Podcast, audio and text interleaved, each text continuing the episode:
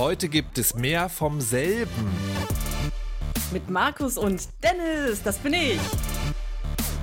Irgendwas klingt komisch und es wird zu Blutvergießen kommen. Und zwar überall.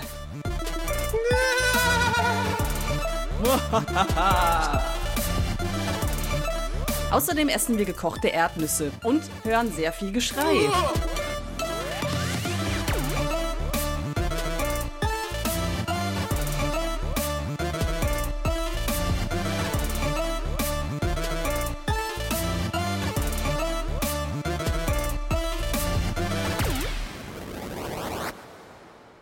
Hallo und herzlich willkommen.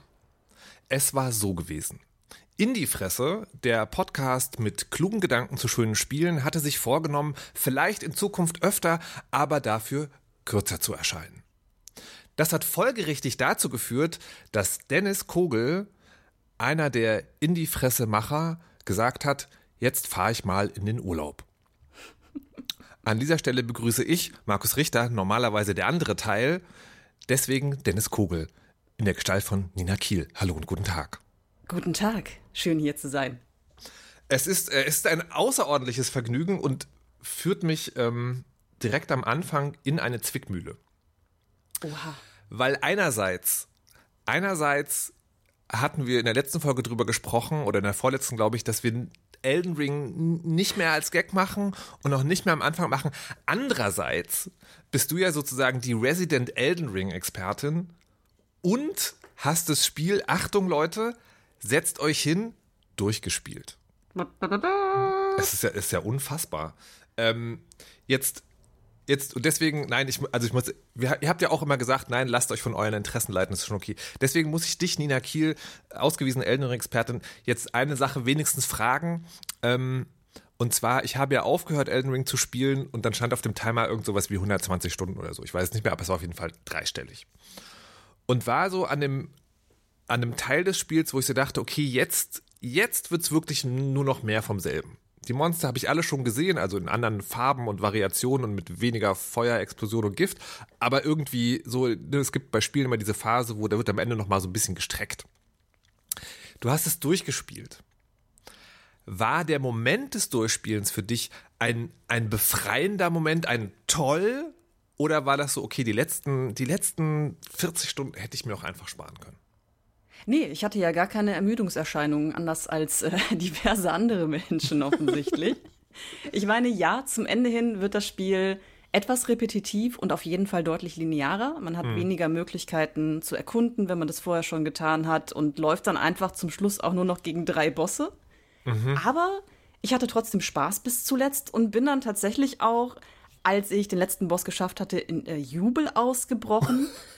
Und das Ende war schön. Ne? Ich habe dann diese Endsequenz gesehen und dachte, ach doch, das hat sich schon gelohnt. Und direkt dann wollte ich weiterspielen im New Game Plus, aber habe mir das verkniffen. Aus Selbstschutz oder du hast es angemacht und dann warst du sofort, nee, das schaffe ich nicht nochmal. Naja, ist ja irgendwie verknüpft. Selbstschutz auf jeden Fall, weil ich es auf keinen Fall schaffen würde, nochmal dieses Zeitinvestment zu bringen. Weil ich habe auch über 100 Stunden in Elden Ring reingesteckt. Und dachte mir dann auch, ja, ich habe schon noch Bock, aber die Magie des ersten Durchlaufs werde ich nicht reproduzieren können. Dementsprechend kann ich mir das auch sparen und warte einfach auf DLCs. Okay. Allerletzte Frage dazu. Eine Sache, die ja immer gepredigt wird von Leuten, die Soulsborne-Spiele spielen und die auch bei Elden Ring ganz wichtig war, ist ja, wenn du nicht weiterkommst, mach was anderes oder hol dir Hilfe. Und jetzt ist ja aber Elden Ring nicht so wirklich comforting, wenn es um Multiplayer geht. Ja, wenn du den Boss in der Region gemacht hast, dann darfst du niemanden mehr einladen und so weiter und so fort. Wird das am Ende noch weniger? Also sagt am Ende das Spiel, haha, du hast zusammengespielt, aber jetzt musst du alleine klarkommen gegen die letzten 3 Bosse? Oh nein, zum Glück nicht. Denn mit dem Vorvorletzten hatte ich tatsächlich einige Probleme. Das ist dieser blöde Godfrey. Man kann ihn nicht anders bezeichnen, Pro-Wrestler. der unfassbar schnell und stark ist und echt die ganze Zeit den Boden mit mir gewischt hat. Da konnte ich selbst mit meiner Asche-Tisch nichts gegen ausrichten. Da habe ich mir Hilfe geholt, die sehr nützlich war. Und mit dem letzten Kampf geht es auch. Das ist so ein Doppelkampf gegen Radagon und das Eldenbeast. Und auch da kann man sich Hilfe suchen. Nur muss die Hilfe halt 2 Bosskämpfe durchhalten, weil die direkt hintereinander geschaltet sind. Jesus Christ. Okay, verstehe. Gut. Das heißt für mich, ich habe, glaube ich, die richtige Entscheidung getroffen. Nein. Markus, nein. Sag Bescheid. Ich bin jederzeit bereit, nochmal im Koop zu spielen. Vor allem, das möchte ich noch kurz anfügen, jetzt auf der PS5. Und es ist ein riesiger Unterschied. Ich bin zum letzten, was war das Spiel, 10., 20. oder so auf die neuere Konsole gewechselt. Alleine die kürzeren Ladezeiten machen das Ganze weitaus erträglicher, wie ich finde. Weil auf der PS4 bin ich gestorben und saß dann erstmal da. Ladebalken. Aber das ist doch Zeit für Selbstreflexion. Warum habe ich versagt? Vielleicht will ich keine Selbstreflexion betreiben. Entschuldigung. Verstehe.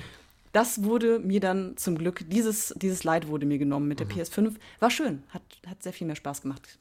Kürzere Iterationen sind gut. Nina Kiel, die Elden Ring-Flüsterin. Nein, weiche von mir, Biest! Niemals wieder möchte ich Elden Ring spielen. Außerdem gibt es ja genug andere Möglichkeiten, um das Blut der Unschuldigen zu vergießen. Blutvergießen ist nichts Neues für mich, aber so viel davon an einem Morgen... Oh nein!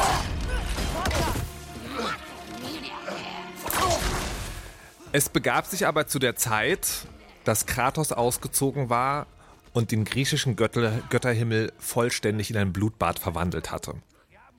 Und deswegen wurde 2018 der mittlerweile 8. Teil einer Serie herausgebracht, der sich einem neuen Götterhimmel widmete, der in ein Blutbad versenkt werden sollte. Und dafür ist jetzt der 9. Teil erschienen und darüber... Ich wollte gerade erst sagen, möchte ich sprechen, aber das stimmt gar nicht. Musste ich sprechen, trifft es viel mehr, weil im Deutschlandfunk Kultur, wo ich ja per Erwerbsarbeit Videospiele rezensiere, hatte ich gefragt, liebe Leute, möchtet ihr mal wieder einen Blockbuster im Programm haben oder dieses wunderschöne Indie-Spiel How to Say Goodbye, das in einer anscheinend hervorragenden Puzzle-Mechanik die Themen Trauer und Abschiednahme verarbeitet? Und naja. Ich habe dann über God of War Ragnarök gesprochen. Was ist denn, liebe Nina, deine Beziehung zu dieser, zu diesem Genre, zu dieser Serie, zu diesem Spiel? Okay, jetzt mache ich mich wahrscheinlich direkt unbeliebt, aber meine Beziehung zu God of War ist eine der äußersten Abneigungen, die sich jedoch nicht auf die Neuauflage bezieht. Ganz klar, ich meine damit die alten Spiele, mit denen ich nichts anzufangen wusste, weder in der Inszenierung, noch im Gameplay, noch in der Beziehung zum Hauptcharakter. Ich fand das alles furchtbar und habe es damals nur zu Recherchezwecken für meine Bachelorarbeit gespielt. Und das Neue... Also ich habe sehr, sehr viel Gutes davon gehört. Das wird ja wirklich, also beide neuen Spiele werden ja über alle Maßen gelobt, aber ich konnte mich bis jetzt nicht dazu durchringen, sie zu spielen. Das finde ich sehr interessant. Was genau wird denn da gelobt? Alles. Also ich zitiere mal kurz die GameStar, ich habe mich auf diesen Podcast vorbereitet, die da sagt, dieses Meisterwerk Großbuchstaben hat nur eine Schwäche. The fuck? Würdest du dem zustimmen, Markus? Nein. Okay. Ich habe noch ein Zitat für dich. Was ist die Schwäche? Pacing. Entschuldigung. Okay, interessant, ja, danke. Ja, bitte nochmal. Zitat Nummer 2, diesmal aus der M-Games. Ich laufe enge Schläuche ab und werde dabei sogar noch von meinen Begleitern mit Hinweisen bombardiert und von fetten Markern geführt. True. Warum werde ich als Kriegsgott so bevormundet? Und ich finde gerade letztere Formulierung äußerst charmant. Das stimmt. Wow. Ich hatte mich mit Rainer Siegel ein bisschen über das Spiel unterhalten und sein Main Gripe mit dem ganzen Ding ist tatsächlich sozusagen, warum wird das so gelobt? Also was ist da los? Aber erstmal zum Spiel. Also God of War. Für den unwahrscheinlichen Fall, dass ihr noch gar nichts davon gehört habt, das ist ein Third-Person-Action-Kletterpuzzle-Spiel, am ehesten vergleichbar mit einem anderen PS-Exclusive, nämlich Uncharted, lustigerweise. Ist mir irgendwann hinterher aufgefallen. Ist God of War so eine Art Tomb Raider in modern? Und blutiger. Wobei, das stimmt nicht, die neuen Tomb Raiders waren auch alle extrem blutig. Ja. Also es ist Rumlaufen, es ist Leute ins Gesicht schlagen, es ist Kletterpartien, die nicht sozusagen nicht raten sind, sondern die Kletterwege werden angezeigt und es sind Schalterrätsel, um Kisten aufzumachen oder Dinge zu entdecken. Und das ist also total hoher Production Value. Das ist die Gesichter. Ja? Also die Gesichter sind wirklich filmreif. Das ist ja so ein total überstrapaziertes Wort, aber das ist tatsächlich so. Die Gesichter in dem aktuellen Spiel jetzt, das könnte auch ein Film sein. Also in manchen Szenen, ne? Natürlich siehst du es irgendwann wieder, aber das Uncanny Valley ist wirklich sehr, sehr, sehr gering und es ist wirklich alles sehr detailliert, jede Pore auf Kratos' Kopf und so weiter und so fort. Und die Spielwelt ist auch fantastisch, also das spielt ja in diesem nordischen Pantheon mit irgendwie Zwergen und Göttern und so weiter und so fort und das sieht alles schön aus, aber das Gameplay ist halt, also das habe ich halt 2007 schon in Perfektion gespielt. Ich frage mich, also so, und es gibt natürlich für jedes Gameplay, ne, also Street Fighter ist ja auch immer dasselbe. Und wenn du da drin steckst, dann kannst du sagen, ja, aber hier, das Timing von dem Uppercut ist jetzt eine Zehntelsekunde langsamer. Also, und ich weiß nicht auch so sagen, ob die Flammendolche jetzt 3 Meter weiter in den Raum hineinragen und deswegen sind die KennerInnen total fasziniert davon, wie sich das neue God of War spielt. Aber ich habe 2007 auf der PlayStation 3 Heavenly Sword gespielt, was ein reines Actionspiel ist. Also da gibt es nicht Klettern und Schalterrätsel, da gibt es nur dieses Rumlaufen, Leute ins Gesicht schlagen mit Schwertern. Und das war vom Flow war das perfekt. Und da macht God of War Ragnarök nichts Neues. Also man möge mich redigieren, falls ich da irgendwas im Detail verpasst habe. Aber so vom Gefühl her war das total unaufgeregt. Dass das ein 2022-Spiel ist, sieht man wirklich nur daran, dass es auf der PlayStation 5 so hochauflösende Gesichtsbilder erzeugt. Damit bestätigt sich interessanterweise der Eindruck, den ich jetzt über die Recherche gewonnen habe. Ja. Denn da präsentiert sich meinem Empfinden nach ein Spiel, das hochkompetent gemacht wurde. Also handwerklich nicht nur solide ist, sondern hervorragend, aber einfach nur perfektioniert, was andere vorher gemacht haben, inklusive God of War selbst 2018. Mhm. Also ich glaube, ich habe den 18er-Teil nicht gespielt, aber ich glaube tatsächlich, wenn man ein neues God of War spielen will, dann muss man jetzt den Teil natürlich kaufen. Aber wenn man einfach ein God of War spielen will, dann kannst du genauso gut den Vorgänger, den gab es, glaube ich, sogar mal irgendwann bei PS Plus, oder der kostet auf jeden Fall nur die Hälfte, kannst du den spielen, das macht wirklich fast genau dasselbe. Und dann denke ich immer noch, also ja, und das ist ja okay, ne? Du hast ein Genre und das Genre ist so ein bisschen auserzählt, also der neue Bond-Film erfindet ja auch nichts neu, letztlich. Ne? Da gibt's dann irgendwie mehr Explosionen, eine schönere Landschaftskulisse, was auch immer. Und das kann man natürlich bei Computerspielen auch machen und das funktioniert auch gut. Also der Anfang, die ersten 2 Stunden sind echt mega langweilig, aber dann öffnet sich so eine Welt so ein bisschen und dann gibt's da so schöne Dinge zu gucken und man kommt so ein bisschen in den Kampf rein und so. Das ist schon so Fast-Food-Blockbuster-Zeug, ganz solide, wie du sagst, gemacht, also handwerklich spitzenmäßig. Aber dann ist auch, also eine Sache, die mir aufgefallen ist zum Beispiel, diese Welt besteht aus unsichtbaren Mauern. Die ist total schön. Die erinnert vom Design her tatsächlich, hat mich sehr an Horizon erinnert und macht total Lust, also einfach dadurch, wie sie aussieht, die zu erforschen. Aber nein, diese kleine Treppenstufe da, die zu diesem Plateau führt, wo da so dieser kleine Geysir ist, der kannst du nicht hoch, weil das ist nicht vorgesehen. Vorgesehen ist nur der Schlauch, da darfst du nicht lang. Und du bleibst dann einfach stecken. Es ist wirklich eine unsichtbare Wand. Es ist wirklich, es geht nicht weiter. Es ist auch nicht, so irgendwie hohe Felsdinger, die einfach zu glatt sind und dich überragen, sondern es ist wirklich, diese Welt sieht fantastisch aus, aber you cannot pass. So. Das ist schade und erstaunlich unelegant, wenn man bedenkt, wie verfeinert der Rest ist im Gameplay. Ich meine, das ist, also die unsichtbaren Wände sind ein Ärgernis, das Spiele so lange schon begleitet, immer wieder kritisiert wird. Es gibt elegantere Lösungen. Warum sind sie hier nicht zur Anwendung gekommen? Seltsam. Man weiß es nicht. Und das andere ist dann natürlich, also schönes Spieldesign, aber unsichtbare Wände. Eine Spielmechanik, die wirklich im besten, aber auch schlechtesten Sinne nichts Neues ist. Das Einzige, wo so ein Spiel dann noch scheinen könnte, ist ja die Geschichte. Und was soll ich sagen? Die Geschichte ist so ein bisschen, ist mir jetzt sozusagen heute Morgen dann erst im Nachgang aufgefallen, ist so ein bisschen wie der Indie-Fresse-Podcast. Besteht aus Männern und nur ab und zu kriegt man eine Frau zu sehen. Und das ist wirklich total faszinierend. Also ich finde es auch an mir selbst total spannend, ne? weil ich immer von mir denke, das ist ja was, auf was ich achte. Aber literally habe ich bis jetzt, also gibt es 2 Frauen in der Geschichte, also die eine kommt auch nur vor, das ist die tote Frau von Kratos und Mutter seines Sohns, der in dem Spiel auch dabei ist, aber keine große, also der ist immer dabei, aber sozusagen emotional spielt er wirklich keine große Rolle, außer sozusagen nervige Sidelines zu geben. Und das andere ist, Kratos hat einen Sohn umgebracht im ersten Teil jetzt des nordischen Dings und die Freya, die Mutter, verfolgt einen und will ihn umbringen. Frauen sind selbstverständlich Mütter, da ist nichts dran zu rütteln. Wobei, es gibt ja einen Charakter zumindest, Angaboda heißt die, glaube ich. Welche Rolle kommt der denn zu? Bricht die so ein bisschen aus diesem Muster? Schafft sie einen interessanten Kontrast? Vielleicht hast du mich jetzt ertappt, weil die kenne ich gar nicht.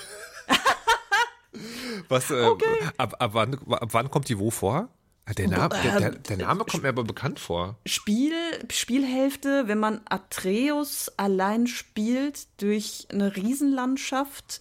Ich kenne ihre Rolle im Spiel nicht, nee, weil ich es jetzt natürlich nicht gespielt habe. Ja. Ein junges Mädchen. Nee, kann ich leider nichts zu sagen. Wow, okay. Aber ich meine die Antwort auf die Frage ist ja, glaube ich, im Teil schon darin begründet, dass man also anscheinend in der Hälfte des Spiels wird einem zugetraut, dass man einem weiblichen Charakter begegnet, der vielleicht mehr ist als eine Mutter. Und dann vergisst man ihn einfach. Oder ist es die zukünftige Mutter von Atreus' Kindern? Nee, ich habe es nicht vergessen. Ich war tatsächlich einfach nicht so weit. Ach so, das, okay. Das ist ja auch ein Spiel, das hat ja seine Länge. So, ne? Das ist ja ein handwerklich gut gemachter Burger, aber ein sehr langer Burger. 30 Stunden werden es ungefähr, wenn man durchspielt, ne? Habe ich gelesen. Naja, das ist immer so, ich habe neulich für einen anderen Podcast The Vanishing of Ethan Carter nochmal durchgespielt und habe gelesen, ist eine Stunde lang und ich so, aha, ich spiele jetzt seit 1,5 und bin an dem ersten größeren Rätsel gescheitert. Also von daher, ich vermute, das Spiel wäre bei mir eher sowas wie 50, 60. Aber okay. Das einzige Positive, was ich über die Geschichte zu berichten mag, sind die Sidequests. Also alles, was da so im Großen und Ganzen passiert, läuft ja letztlich darauf hinaus, wie irgendwie Leute schlagen sich in die Fresse. Passt gut zu diesem Podcast, ist aber relativ uninteressant als Geschichte. Aber die Sidequests, da habe ich zumindest am Anfang so 2 Sachen gesehen, die fand ich gar nicht schlecht. Wenn die Zwerge einen Handel mit Asgard schlossen, was ist daran schlimm? Der Handel ist reine Ausbeutung. Das war ihre Wahl. Arbeitet oder sterbt ist keine Wahl. Ich hab's nur so aussehen lassen. Ich bin ja großer Fan von Kapitalismuskritik und fand das sozusagen schön. Also das ist natürlich alles total disneyfiziert, was hier passiert, aber es passiert immerhin. Also diese Randgeschichten haben anscheinend sehr viel mehr Tiefe und auch so eine Art Charakterentwicklung, als das große Ganze sich mir da präsentiert hat. Das fand ich ganz angenehm und ich kann mir vorstellen, dass das Spiel da glänzt. Und frag mich jetzt in dem Moment, wo ich das sage, auch ob das vielleicht so ein bisschen Entwicklungsprozess ist, ne? Dass man also das große Ding muss halt ganz glatt sein und ohne Kanten und im Kleinen kann man dann so ein paar Aussägelchen für die Feuilleton-Spieler verstecken. Das fand ich ganz gut. Die Charaktere sollen eigentlich auch ganz interessant sein. Also zumindest war in den Reviews, die ich gelesen und gesehen habe, immer von einer gewissen Charaktertiefe, gerade in diesen Sidequests die Rede. Man begegnet wohl ganz unterschiedlichen Persönlichkeiten, lernt mehr über deren Hintergründe. Die Zwerge zum Beispiel, die tauchen ja auch schon im Vorgänger auf und deren Hintergrundgeschichte wird wohl näher beleuchtet. Ja. Das wäre dann wahrscheinlich ein ganz interessanter Zugang. Aber die übergeordnete Geschichte fand ich persönlich jetzt, soweit ich sie gelesen habe, auch nicht so spannend, ehrlich gesagt. Ja, das ist, und ich frage mich tatsächlich, also auf so dieser Elfenbeinturm-Nörgelei, wie wir sie hier gerne betreiben, häufiger ist das ja so ein bisschen so, warum ist dieses innovationsarme Ding sozusagen, warum wird das so krass gelobt? Also warum gibt es das überhaupt? Warum gibt es das so krass gelobt? Und andererseits, glaube ich, aber es gibt natürlich irgendwie zwei zwei Zielgruppen dafür. Das eine ist eben so wirklich God of War Fans und das andere Leute, die dieses Genre, die einfach alles aus dem Genre spielen. Falls ihr dazugehört, schreibt es in die Kommentare. Das sage ich nicht sofort. Wenn es einfach Spaß macht und man Bock auf einen Blockbuster hat, das ist ja auch total in Ordnung. Ne? Ich verstehe auch, dass es gelobt wird dafür, dass es gewisse Formeln vielleicht perfektioniert und besonders schön und glänzend darstellt. Wir sind vielleicht einfach nicht die Zielgruppe, Markus. Nee, aber das finde ich das Spannende, ne? Weil der Begriff Blockbuster, finde ich, impliziert ja immer so ein bisschen eine allgemeine Zugänglichkeit. Und die fehlt God of War, finde ich. Weißt du, also das ist so, sowas wie Control. Ja? Also so ein Spiel, das irgendwie eine schöne Geschichte hat und ein Spielprinzip, das ist so ein bisschen shooty, aber hat noch ein bisschen auch was Eigenes. Aber das kann jeder spielen und es hat auch so einen Appeal, der allgemein zugänglich ist. Weil es einen schönen Floor hat. God of War ist schon sehr dieses Actionspiel. Und ich glaube, Blockbuster haben ja eben, die Blockbusterigkeit ist ja, das spielt einfach jeder. Und das ist God of War, finde ich, nicht. Okay, und worüber stolperst du ganz konkret, was ich jetzt vielleicht noch nicht rausgehört habe? Glaube, weswegen funktioniert das auf der Ebene nicht? Ich glaube, das ist wirklich das Gameplay. Also Gegenbeispiel, Horizon. Das aktuelle Horizon hat eine Sache sehr gut gemacht, nämlich sich sozusagen an wirklich alle Menschen zu richten mit der Einstellbarkeit des Schwierigkeitsgrades. Da ist so dieses Ding, Story Mode ist wirklich das. Du musst natürlich kämpfen, das ist aber sehr, sehr einfach und es ist durch die Art und Weise, durch die verschiedenen Monster, die Sachen, die man machen kann, aber nicht machen muss und so, hat das trotzdem eine Flow. Ne? Also auch wenn es sehr einfach ist, habe ich trotzdem das Gefühl, die Jägerin zu sein. Oder wenn ich das nicht will, gehe ich halt sozusagen in die andere Richtung, stelle das sehr schwer, dann muss ich mich mit den einzelnen Game-Mechaniken beschäftigen, dann muss ich den Unterschied zwischen Falle und Langbogen und Kurzbogen und Feuer und Säure und Eis wirklich lernen und kombinieren und habe dann also eine spielerische Herausforderung. Und das kann God of War nicht. Ich glaube, God of War ist an einem schweren Spektrum, kann es, glaube ich, interessant sein, weil du diese beiden Waffen hast und dann noch extra Runen und dann noch Elemente. Aber wenn du das auf einfach spielst, ist es einfach repetitives Rumgedresche und wirkt dann irgendwann wie die Unterbrechung des Films, den ich mir gerade angucke. Ah, okay. Das heißt, es gibt einen anderen Schwierigkeitsgrad, so eine Art Story-Mode, aber der ist einfach nicht gut gemacht. Da fehlt ein Balancing. Genau. Okay. Der ist, glaube ich, entweder immer noch zu schwer, wenn man mit dem Timing nicht klarkommt, oder er macht halt keinen Spaß. Aber es ist sozusagen, da wird sich, diese allgemeine Zugänglichkeit, und vielleicht gibt es das Genre auch nicht her, aber das unterscheidet, finde ich, so ein bisschen von der Blockbusterizität. Also die fehlt da so ein bisschen. Okay, aber die Zugänglichkeit übrigens bringt mich noch zu einem anderen Punkt, den ich fragen wollte. Ja. Und zwar hat God of War Ragnarök ja super viele Accessibility-Optionen, soweit ich das gesehen habe, und wurde dafür auch schon ausdrücklich gelobt. Hast du dich da ein bisschen mit auseinandergesetzt? Ja, ich habe nur am Anfang damit rumgespielt und war so, fand das sehr erstaunlich, was es da alles gibt. Und dann war mein Gedanke so, ich würde gerne jemanden interviewen, der wirklich auf sowas angewiesen ist, ob ihm das wirklich was bringt. Aber da weiß ich dann zu wenig über das Thema. Aber da ist sogar sozusagen Sehbeeinträchtigung mitgedacht. Ich habe aber keine Ahnung, ob das was bringt, wie das geht. Mhm. Okay. Das fände ich interessant, falls ihr so jemanden kennt oder so jemand seid, schreibt es in die Kommentare. Ich finde das wirklich gut. Ich finde dieses ganze Thema auch spannend, weil das ja immer mehr Spiele machen oder zumindest mitdenken. Und frage mich dann manchmal, bringt das wirklich was? Oder mich würde auch tatsächlich eine qualitative Bewertung interessieren, im Sinne von, ist das sozusagen etwas, was dann gelobt wird, weil es da ist von Leuten, die es nicht brauchen? Oder ist das was wirklich hilfreich ist? Aber selber weiß ich dafür leider zu wenig drüber. Also ich habe schon einige Einschätzungen von Menschen mit verschiedenen Behinderungen gehört und gelesen, nicht speziell zu God of War Ragnarök, aber zu solchen Optionen, die loben das ausdrücklich. Okay.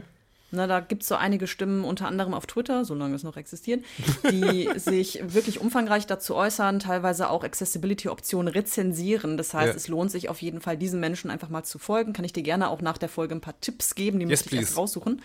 Und also das wird schon dankbar angenommen. So ist das nicht. Das ist halt nicht nur schöner Schein und wir machen es jetzt, um ein Häkchen zu setzen und populär zu sein, sondern Leute brauchen es und nutzen es. Sehr gut. Sehr gut. Dann bin ich sehr gespannt. Dann werde ich nochmal reingucken. Vielen lieben Dank auch dafür. Gerne. So, Nachdem wir Blut vergossen haben, kommt jetzt das nächste. Ich bin mir gespannt. Vergießen wir noch mehr Blut. Wirklich? Okay, na gut. Aber das klingt doch sehr beschaulich. Richtig gemütlich, oder? Ja. Keine düsteren Untertöne, keine latente Melancholie, keine Bedrohung, die sich akustisch aufbaut. Nö, das klingt eher so alles nach Kaminzimmer, also schon ein altes Haus, aber ein gemütliches altes Haus mit einem Ohrensessel und Entschuldigung, was sind das für Misstöne? Drones gut. Im Hintergrund sind immer ein Zeichen dafür, dass es jetzt richtig entspannt und fröhlich wird. Ja gut. Scarlet Hollow ist ist eine Visual Novel, glaube ich. Genau, eine Visual Novel mit Horror- und Comedy-Elementen, was eine sehr spannende Mischung ist, wie ich finde. Und nicht nur deshalb, das werde ich gleich gerne ausführen, das ist eins meiner Lieblingsspiele zurzeit, das aber keine Beachtung findet und ich bin hier, das zu ändern. Okay, so. Ich möchte dir an dieser Stelle sozusagen auch das Feld komplett überlassen und möglicherweise ein oder zwei Nachfragen stellen, weil Visual Novel ist für mich ein Spielgenre, an das ich nicht rankomme. Ich finde es mega spannend, weil ich liebe Comics, aber ich komme als Spielmechanik, also als Medienform, sagen wir so, als Medienform merke ich immer, wie mein Gehirn total irritiert davon ist.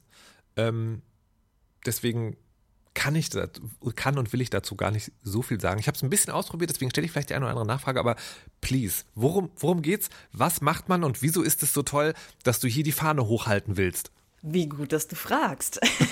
Also ich sage erstmal was zur Geschichte, damit ihr grob wisst, in welches Setting wir geworfen werden.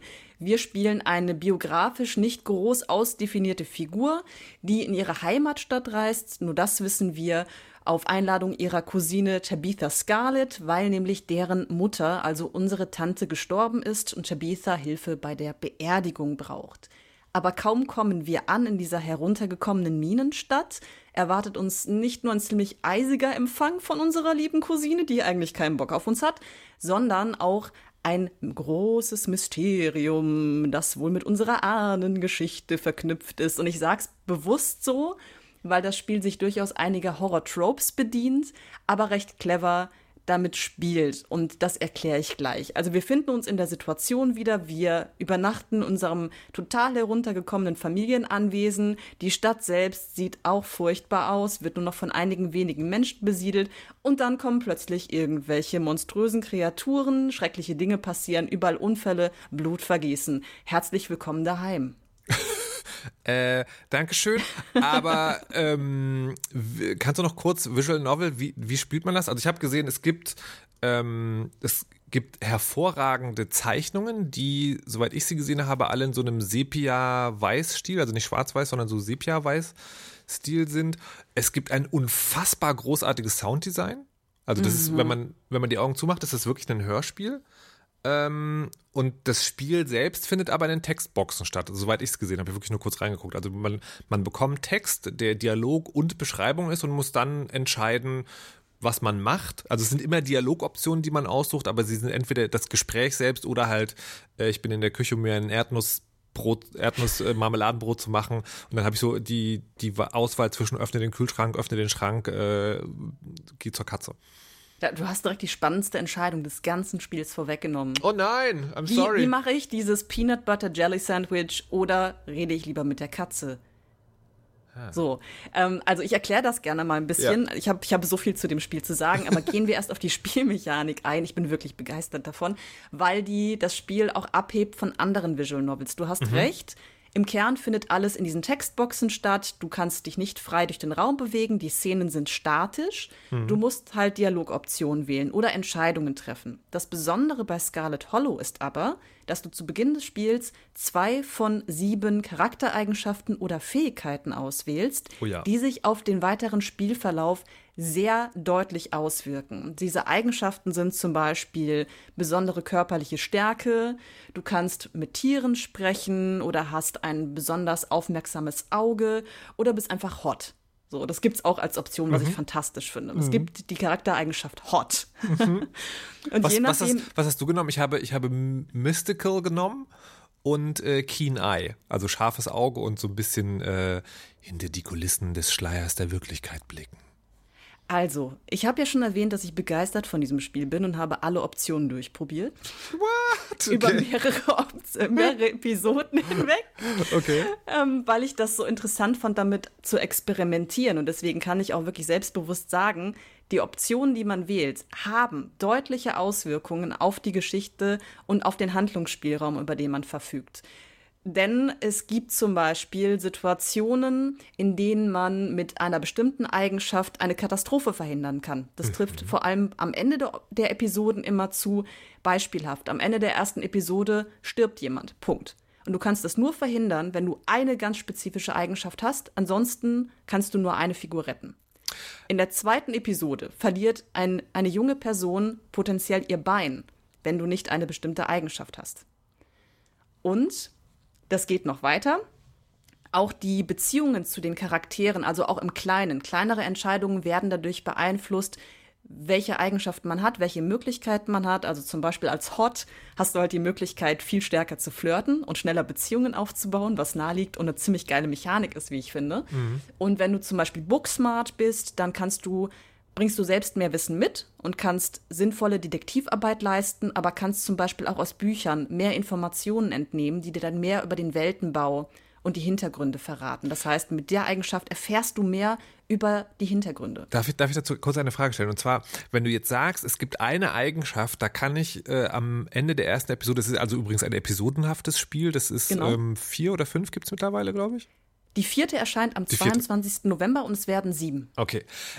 So, wenn du jetzt aber sagst, okay, am Ende der ersten Episode, dann stirbt einer und du kannst es verhindern, wenn du eine von 7 Eigenschaften hast, ist das trotzdem ausbalanciert? Weil das hört sich für mich dann so ein bisschen, oder der Verdacht kommt dann auf, okay, es gibt die richtige Wahl, weil jemand zu verhindern, dass jemand stirbt, wiegt vielleicht sehr viel mehr als ich kann gut flirten. Oder ist es so, dass du sagst, das ist schon trotzdem so ausgewogen, dass man, selbst wenn man das weiß, nicht das Gefühl hat, jetzt die falsche Entscheidung getroffen zu haben, weil das dann an einer anderen Stelle gleich wichtig, in Anführungszeichen, sage ich mal, ist? Also einmal sagt dir das Spiel nicht, welche Eigenschaft du gebraucht hättest. Das heißt, okay. Wenn du am Ende der ersten Episode jemanden sterben siehst, weißt du nicht, warum. Und wenn du nicht ausprobierst, welche Optionen du hast oder nicht zufälligerweise von Anfang an die richtige Eigenschaft hast, dann erfährst du nicht, dass du quasi in Anführungsstrichen versagt hast. Das ist der erste Punkt, das finde ich sehr gut. Und zweitens sind andere Eigenschaften dann in den weiterführenden Episoden oder in anderen Kontexten ultra wichtig, ne? Das heißt, du musst dann auch für dich selbst überlegen, wenn du das entsprechend recherchiert hast, ist es mir jetzt so wichtig, diese eine dieser Figuren zu retten, dass ich die Eigenschaft nehme, die in weiteren Episoden vielleicht ein bisschen in den Hintergrund tritt. Es lädt halt unheimlich zum Experimentieren ein und diesen Wiederspielwert kenne ich von anderen Visual Novels halt eher nicht. Wie lange dauert denn eine Episode? Das schwankt so ein bisschen. Die erste Episode würde ich mit ungefähr 1,5 Stunden Spielzeit beziffern. Die weiteren Episoden sind schon eine Ecke länger. Da habe ich dann zwischen 2 und 3 Stunden dran gesessen. Das heißt, es gibt auch einiges an Spielzeit. Und trotzdem war es für mich nicht mühsam, die Episoden nochmal zu spielen mit anderen Sets von Eigenschaften, weil man damit wirklich neue Optionen eröffnet. Zum Beispiel habe ich dann nochmal neu angefangen mit der Charaktereigenschaft Talk to Animals, die erstmal auch wie ein Gimmick wirkt und auch sehr, sehr viele lustige Szenen mit sich bringt. Aber das alleine hat mir so viel Freude bereitet, diese komischen Momente, die sich dadurch ergeben, dass ich zum Beispiel mit dem Mops einer Bekannten sprechen kann, dass ich weitermachen wollte, obwohl die Kerngeschichte gleich ist. Und dann stellt sich zum Beispiel heraus, dass diese Eigenschaft in der 3. Episode plötzlich relevant wird. Okay. Das finde ich fantastisch. Und dann gibt es übrigens noch, damit ich fertig mit dem Teil der Spielmechanik, Situationen, in denen man Eigenschaften kombinieren kann. Das heißt, wenn man ein bestimmtes Set von Eigenschaften hat, erschließt man sich damit potenziell noch neue Wege und das zum Teil wortwörtlich, zum Beispiel im Familienanwesen. Da darf man einen bestimmten Flügel des Hauses, es ist ein riesiges Haus, nicht betreten. Das ist abgeschlossen und Tabitha sagt auch, geh da nicht hin, das ist einsturzgefährdet. Aber wenn du 2 ganz bestimmte Eigenschaften hast, kriegst du die Tür auf und kannst diesen Teil des Hauses erkunden. Wow, also es ist nicht nur sozusagen, was du auswählst, sondern auch noch die Kombination. Es ist also 7 in verschiedenen Kombinationen, da gibt es ja unfassbar viele Möglichkeiten. Und für all das scheint es Inhalte zu geben. Das ist schon unglaublich. Das ist schon sehr krass. Du hast ja gesagt, das ist auch so ein bisschen Comedy. Ich weil ich nur angefangen habe, mir ist Folgendes passiert. Ich habe das auf dem Steam Deck gespielt. Und es ist ja aber ein Mausspiel. Und auf dem Steam Deck ist das dann sozusagen sehr klein und ich bin ab und zu mit meinem Mauszeiger so ein bisschen verrutscht. Und das war ganz am Anfang diese, wie heißt die, Tabithia, die du erwähnt hast. Das ist die Cousine, die man gleich am Anfang trifft. Und wenn die so dasteht, war ich so, okay, die ist eher so, fass mich nicht an. Mein Mauszeiger so, haha, ich verrutsche auf, du umarmst diese Person. Oh nein. Okay. Das finde ich aber ganz spannend, weil das... Es ist so ein bisschen wie so ein böswilliger Regisseur. Aber diese baut man sich durch, wenn man so eine Sachen, ich sag mal in Anführungszeichen, falsch macht, weil an der Stelle ist abzusehen, also finde ich recht eindeutig abzusehen, dass du da dem Charakter einen Strich durch die Rechnung machst. Verbaut man sich da mit Spiel, weil das Spiel dann sozusagen sagt, nein, das hast du falsch gemacht, oder ist es dann eher auch, geht das in die Comedy rein? Das ist sozusagen so eine Awkward-Szene, die im echten Leben natürlich unfassbar peinlich und schlecht wäre, aber da kann man dann drüber lachen. Beides. Das Spiel, das trackt schon, wie du dich gegenüber Charakteren verhältst. Und je nachdem entwickelt sich die Beziehung anders. Tabitha ist da die besondere Herausforderung, um mit der eine gute Beziehung aufzubauen. Das geht vielleicht? Fragezeichen. Andeutungsweise habe ich schon festgestellt. Muss man sich halt wirklich extrem auf ihre Bedürfnisse einstellen, ohne sich selbst aufzugeben. So viel kann ich verraten. Und ja, wenn du sie direkt am Anfang umarmst, ist das möglicherweise eine Grenzüberschreitung, die dazu führt, dass sie sich später kälter dir gegenüber verhält, wenn das überhaupt noch geht. Aber so ein einzelner Fehltritt hat meines Wissens keine so drastischen Auswirkungen, dass du dir ernsthaft was verbaust. Du musst halt eher langfristig planen und gucken, wie verhalte ich mich gegenüber dieser Figur, welche Beziehung wünsche ich überhaupt zu ihr. Du kannst dich ja auch bewusst entscheiden bei allen Figuren, ich zeig dir die kalte Schulter und hab keinen Bock auf dich. Also dieses Beziehungskonstrukt von dem Spiel ist auch ganz cool. Es gibt übrigens auch Love Interests. Ich habe ja schon gerade gesagt, mit der Hot-Eigenschaft kannst du Romanzen schneller aufbauen. Und da gibt es verschiedene Möglichkeiten. Ganz sympathische Charaktere übrigens auch. Ich verbringe einfach gerne Zeit mit diesen Figuren, ob für Beziehungsaufbau oder einfach so. Es gibt zum Beispiel eine YouTuberin, die an Übersinnliches glaubt. Die heißt Estella. Die mag ich sehr, sehr gerne. Es gibt eine eher bodenständige und etwas vom Leben frustrierte Frau namens Kanika oder einen bärigen und sympathischen Bibliothekar, der Oscar heißt und mit dem man auch anbandeln kann, wenn man möchte. Aber auf jeden Fall begegnet man all diesen sehr bunten Charakteren und lernt sie näher kennen im Laufe der investigativen Arbeit, die man dann in Scarlet Hollow leisten muss. Das macht einfach Spaß. Ich bin allerdings trotzdem jetzt ein bisschen irritiert, weil du hattest ja Blutvergießen versprochen. Ich hab's versprochen. Genau, da kommt nämlich die Horrorkomponente ins Spiel. Auf den Humor würde ich gleich gern nochmal eingehen, weil ich dann auch eine Brücke schlagen muss zum Ursprung des Spiels. Okay. Die Horrorkomponente. Das Spiel ist kein Slasher-Spiel oder so. Es wird aber punktuell in einigen wenigen Momenten sehr blutig. Also der Humor ist eher so ein klassischer Horrorfilm. Horror, würde ich sagen. Also du hast halt viel Fluchgedöns und Monster und mutierte Tiere. Und manchmal ist es aber auch gekonnt bedrückend. Dann wirst du einfach so irgendwie in einer Szene allein gelassen und das hervorragende Sounddesign suggeriert dir, da ist eine Bedrohung. Und das fühlt sich total unangenehm an. Und in diesen Momenten wird es ernsthaft gruselig. Und dann gibt es auch noch diese Gore-Momente, wirklich nur ganz punktuell, wo halt wirklich Blut fließt. Da sieht man dann auch teilweise zerfetzte Gesichter. Da muss man sich darauf einstellen, dass da unterschiedliche Arten von Horror vorkommen. Und wenn man keinen Bock auf diese Art von Blut- und Body-Horror hat, ist Scarlet Hollow wahrscheinlich dann eher nichts. Das wollte ich gerade fragen, weil das Spiel beginnt ja mit einer Content-Notice, die im Prinzip sagt, das ist ein Horrorspiel, sei darauf gefasst. Und wenn du es genau wissen willst, auf unserer Webseite sozusagen gibt es die Liste. Das heißt aber nur, man muss das wissen, was da vorkommt. Das heißt nicht, dass man es irgendwie einstellen kann. Also es gibt kein irgendwie zerfetzte Gesichter ausstellen Schalter oder sowas. Nee, gibt es nicht. Und finde ich auch okay in diesem Fall, weil das Spiel sehr bewusst mit diesen Akzenten spielt. Ne? Also es gibt eine sehr schöne Balance von Humor, ruhigen Momenten, diesem bedrückenden Horror und zack, plötzlich richtig üblen Szenen. Und da baut die Stimmung drauf auf. Deswegen, ich finde an sich total cool, wenn man solche Optionen bereitstellt. In diesem Fall würde wahrscheinlich aber das Pacing und das Stimmungssetzen darunter leiden, wenn man es abstellen könnte. Ich finde es total spannend, was du sagst, weil ich war tatsächlich fasziniert in einem guten Sinn und dachte so, vielleicht mache ich mal eine Ausnahme, doch mal eine Visual Novel. Aber das einzige Störgefühl, was ich hatte, war, dass ich am Anfang dachte, ich bin mir nicht sicher. Ich glaube, entweder wird das mega ernsthaft oder mega klamaukig. Aber es scheint... Und es ist beides. Es ist beides. Okay, und das ist krass. Ich liebe das so sehr und es funktioniert.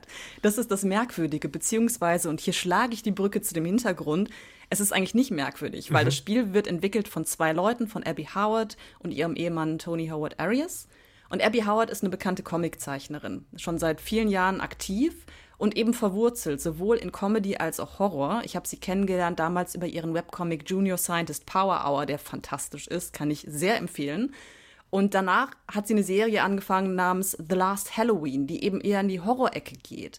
Und Abby Howard beherrscht halt beides, sowohl im Writing als auch in der visuellen Darstellung. Sie zeichnet halt und sie schreibt die Geschichte.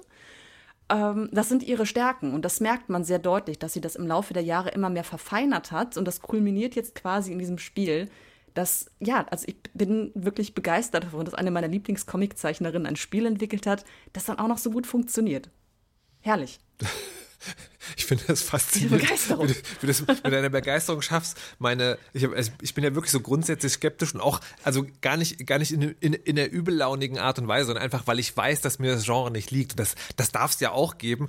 Aber die mehr denke ich so, ja, vielleicht ja doch. Maybe. Guck mal, Markus, spiel doch einfach die erste Episode, denn, das sage ich jetzt auch nochmal für alle, die ist kostenlos verfügbar. Man kann in das Spiel reinschauen, die komplette erste Episode auf Steam spielen, ohne dafür einen einzigen Cent zu bezahlen. Und danach weiß man schon ganz gut, ob man mit dem Writing, mit der audiovisuellen Darstellung, mit der Geschichte insgesamt, den Charakteren was anfangen kann.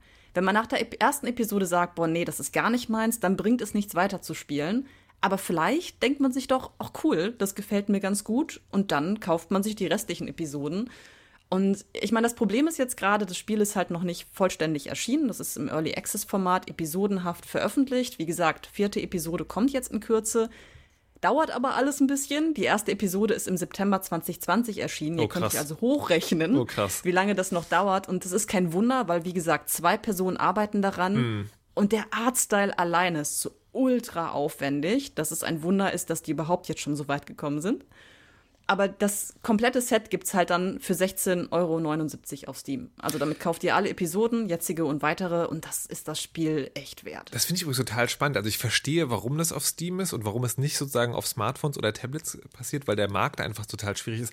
Aber ich fände, das wäre ein perfektes Unterwegsspiel eigentlich, also so für lange Zugfahrten. Aber man braucht schon Maus und Computer oder halt ein Steam Deck, aber es ist nicht so, es ist schade.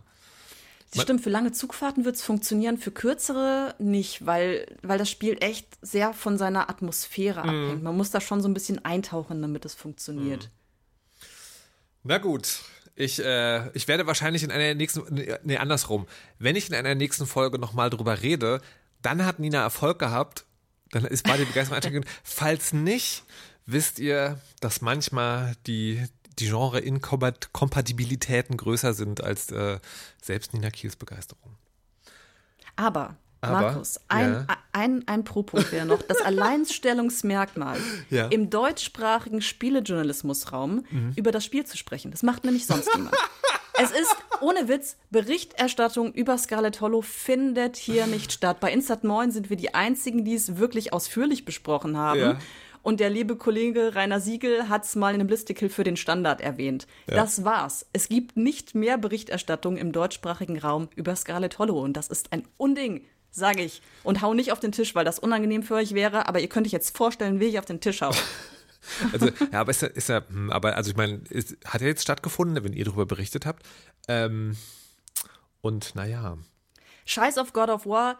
Redet über Scarlet Hollow. So, das ist das Letzte, was ich zu dem Thema zu sagen habe. Okay, alles klar, dann können wir zum nächsten kommen. Aber ich glaube, der Übergang gelingt auch ganz gut, weil ich habe jetzt so den Eindruck, dass zumindest deine letzte Emotion ungefähr mit dem hier vielleicht auch gleichzusetzen wäre.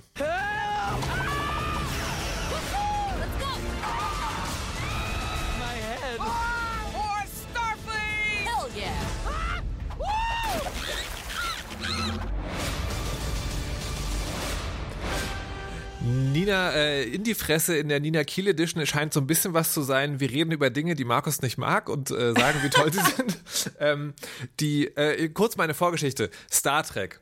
Ich liebe Star Trek. Star Trek Next Generation ist sozusagen die Fernsehserie, mit der ich aufgewachsen bin, die mich geprägt hat und meine Lebensideale, weißt du, also Kapitalismus anzünden und so, alles, letztlich kommt das von Star Trek. Die habe ich später auch noch geguckt, kann mit den neuen Serien, also die kann man gut gucken, aber es ist für mich kein Star Trek. War sehr von The Orville begeistert, weil The Orville eben die sehr wie Star Trek war, in einer gewissen Art und Weise. Und jetzt gibt es eine also nicht jetzt, schon seit einer Weile gibt es eine Animationsserie, von der ich immer wieder höre, geil, das scratcht so ein bisschen meinen Star Trek-Itch, weil es irgendwie so, und dann habe ich mir das angeguckt, dann ist eine Animationsserie, die mega klamaukig ist, also ich habe jetzt von der ersten Staffel 3 oder 4 Folgen oder so geguckt, und die mich so ein bisschen hilflos zurücklässt, weil, aber alle sind so total davon begeistert. Und das war für mich wirklich so ein Ding, so, ich möchte das fühlen, was ihr anscheinend fühlt, wenn ihr das schreibt, aber ich fühle es leider nicht. So, mittlerweile in der 3. Staffel, und Nina hat gesagt, ich komme zu euch, aber wenn ich zu euch komme, dann müssen wir über Lower Decks reden. Und du hast mir dankenswerterweise sogar eine Liste gemacht, weil ich gefragt habe, okay, welche Folge könnt ihr gucken, vielleicht doch reinzukommen. Dazu bin ich nicht gekommen. Ah, Markus. I'm sorry.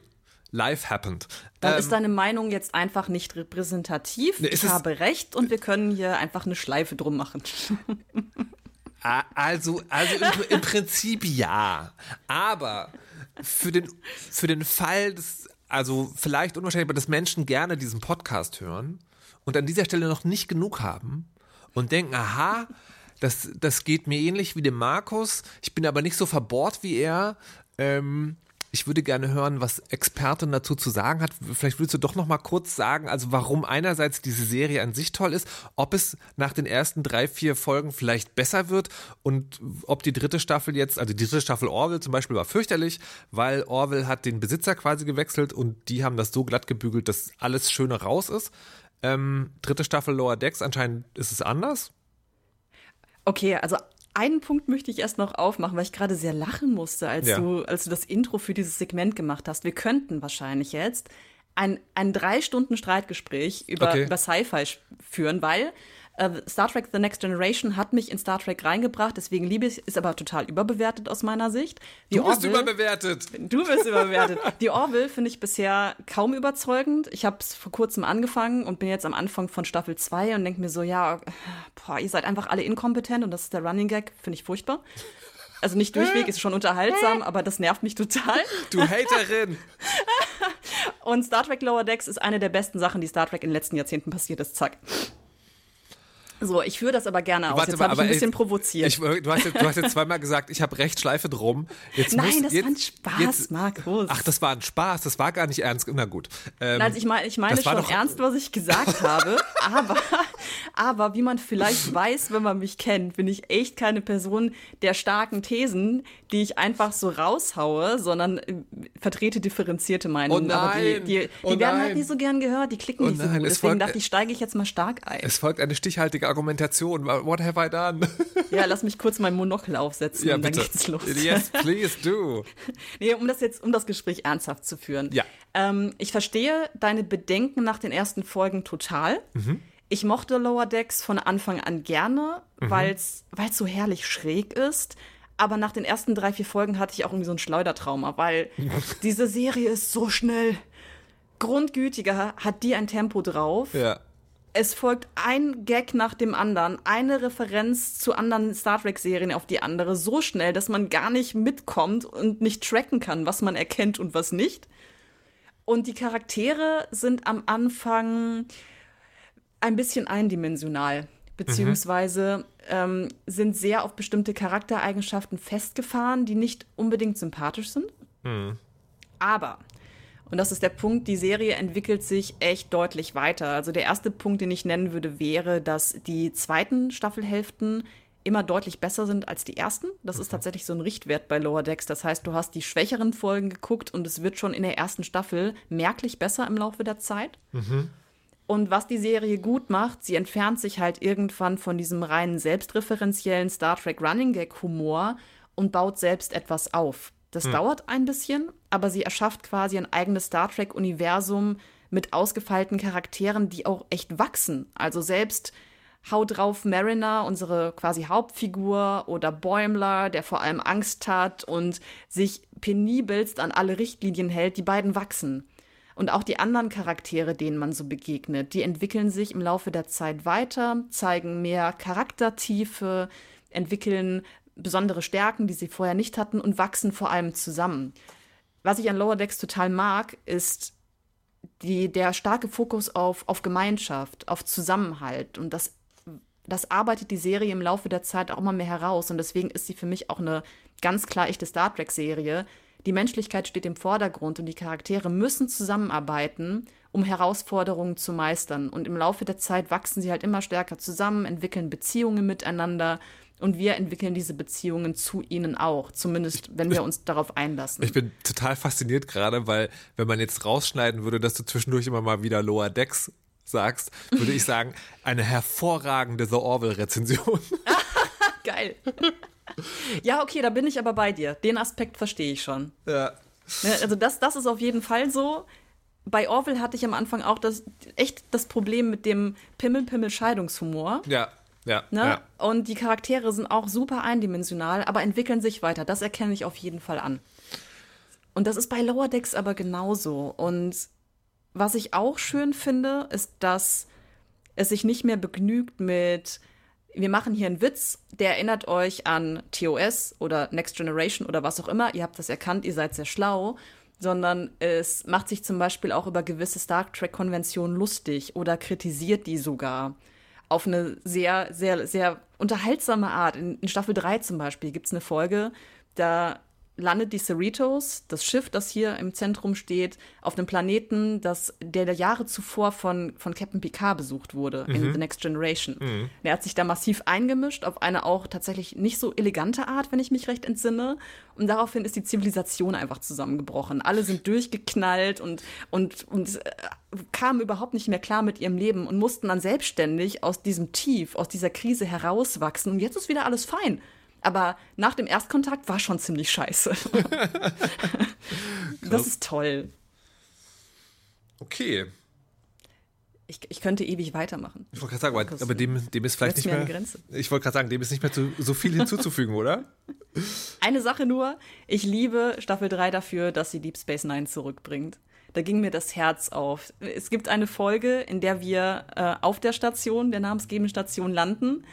Und da wird dann unter anderem auch das Intro der Serie referenziert. Und alles ist schön daran. Ich bin ja riesiger Deep Space Nine-Fan. Und von Anfang bis Ende der Folge, in diesen 22 Minuten, war ich einfach glücklich. Und das schafft übrigens die Serie auch noch. Wir leben in nicht so guten Zeiten, habe ich gehört.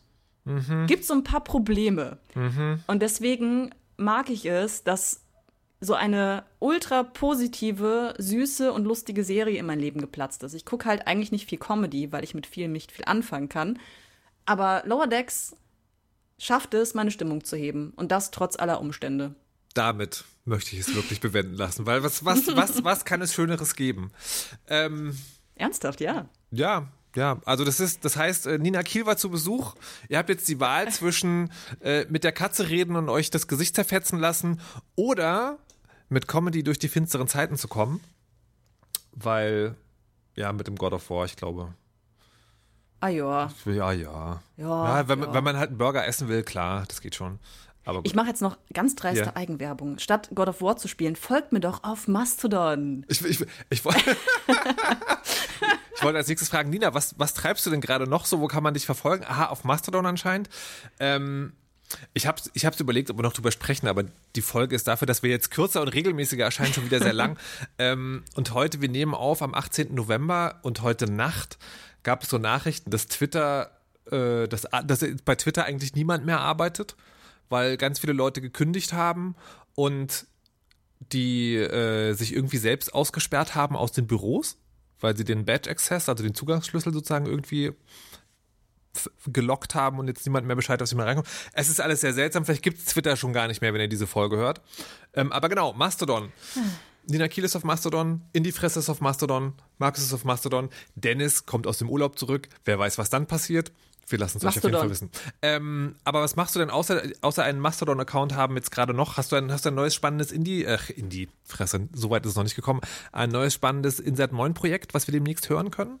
Ihr könnt mich kontinuierlich hören in Random Encounters, dem wunderbaren Projekt, das nach wie vor existiert, in dem wir über Beziehungen, Liebe und Sex sprechen. Aber da sind doch die Abstände größer, das ist doch nicht so, also Insert Moin, der täglichste Spiele-Podcast der Welt, Random Encounters ist doch eher so Wochen, Monate Abstände, ja genau.